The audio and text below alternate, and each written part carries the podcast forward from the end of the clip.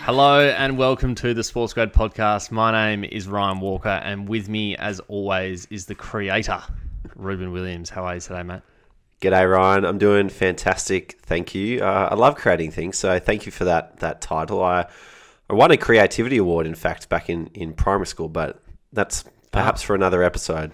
Yeah, maybe we could we could cover that on a on a bite sized episode. It's probably worthy.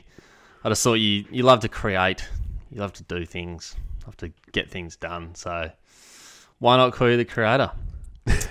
um, this episode obviously wouldn't be able to to happen, to be honest, if uh, we didn't have the great support of Deakin University, where every single course is backed by industry experts, so you can be confident that you'll get the job you want with a de- degree that employers want.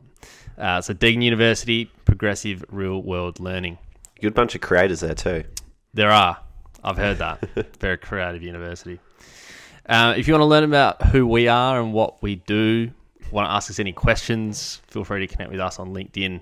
Uh, you can find the link to do so in the bio and the show notes. What are we talking about today, mate? Ryan, today we're talking all about how to build a world class network, which uh, I'm really excited for this. I have had the fortune of meeting a lot of people around the world, and they've offered me a lot of different opportunities. So I'm excited to uh, kind of share a bit about how other people can do that and start to open up some of their opportunities too. But um, this comes back to the principles we've been talking about, Ryan. The the eight principles of how to get a job in sport without getting lucky. So people might recall in episode 100 we introduced this. We're now up to episode six or part two of sorry part two of principle number six. And principle number six is get comfortable talking to people you don't know. Opportunity exists in circles of people who trust each other, and you are welcome to join those circles. So, Ryan, this talks to the realities of the, the hidden job market, which we love, the 80% of jobs that live in the hidden job market. And that's all based around trust, as in, can I trust you to do the job? For example, um, when I was in my second year of uni, I reached out to a guy called Wayne and we had coffee. And he got to know more about me. Next week, he said, let's have coffee again. He had another opportunity to get to know me and understand what I could do. And he started to trust in my ability. At the end of that coffee, he said, Hey, Reuben, uh, we need someone to fill a job as the football operations manager at Paran Junior Football Club. Do you want to do it? And I said, Yep, absolutely. And the only reason he offered it to me because he knew who I was and trusted that I would do a good job of it. So then the question becomes, you know, how do I introduce myself and build trust consistently so that I don't have to rely on the 20% of jobs that are on job boards. I can continue to rely on my network or reach out to my network uh, when I need it. Well, Ryan, I've prepared a little step by step guide as to how people can start to build a, a world class network, which I think you're going to like. It's a it's a bit methodical. Uh, there's a step by step process which uh, we love on this podcast. So Nice. uh, let's jump created. straight. You are the creator. I have. So You're right. we- It's very relevant for, for this. We love uh, we love the method as well. So this, That's it. This, should be good. Well, if things are easy to follow, then becomes easy to do. I agree. so this is pretty simple to follow. Step one, Ryan, is meet lots of people. And for me, when I was going through university, this started with you know creating a podcast and creating uh, content that people could engage with. And that's because when I was trying to meet people and have coffee with different people, it became easier to get the attention of a busy person by saying, "Hey, can we do an interview?" Other than, "Hey, can we just chat over coffee?" People seem to be more interested in that. So for me, I was like, "All right, I've got this little channel. Come and chat to me," and people were more inclined to say yes. Um, however, you know, if you want to be really clever with it, um, our good friend Armaan Ahluwalia from the Brooklyn Nets, formerly Kansas City Chiefs, moved to Brooklyn Nets.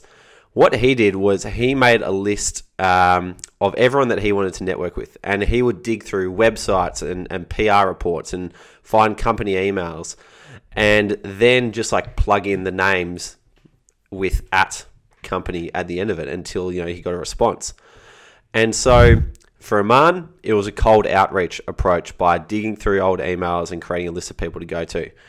And in those emails, the key to reaching out was just a short, specific message that also appreciated their time. I think the, one of the key things to um, keep in mind is that everyone's busy. The best way to get cut through is just acknowledge that people are busy and they'll all say, actually, you know what, I, I can probably afford this person some time. So, step one, meets, meet lots of people, either through your own channel or, um, you know, methodical cold outreach. So, step two then is start to narrow your focus. So, now that you've met lots of people, you have an understanding of who they are. Ask yourself, did I feel energized talking with this person? Or is this person a heavy hitter? And if yes, then you add these people to your, your dream sounding board. This is a you know your personal kind of board of directors, the people you want to be able to call up at any time and bounce ideas off and get feedback from when you need it most. So say Ryan, you met five people a week for 20 weeks, and now you've got 100 people that you know.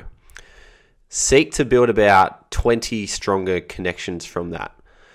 And then in your spreadsheet that our good friend Armaan has encouraged you to whip up, decide how regularly you want to stay in touch with these people. Is it is it monthly? Is it quarterly?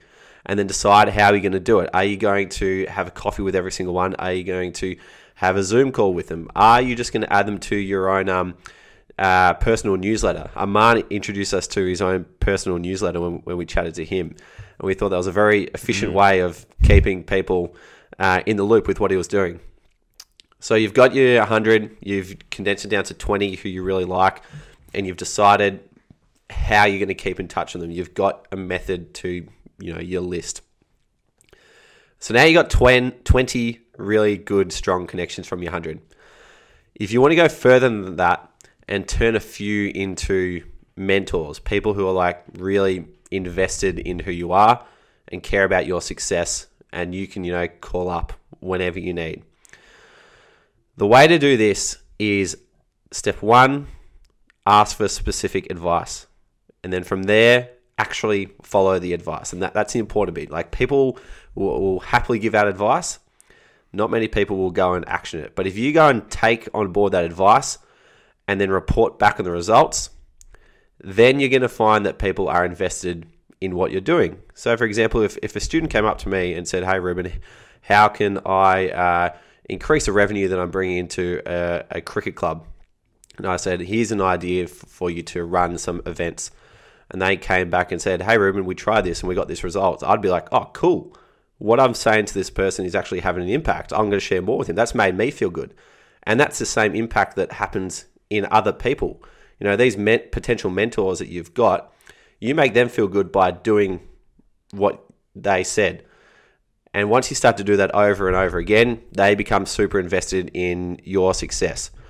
So aim for about five mentors. Try and diversify them if you want to get really, you know, specific. You know, have a couple in, in different fields, people you can bounce ideas off for different reasons. And um, continue to keep them in the loop, continue to follow their advice, and they will become really invested in who you are.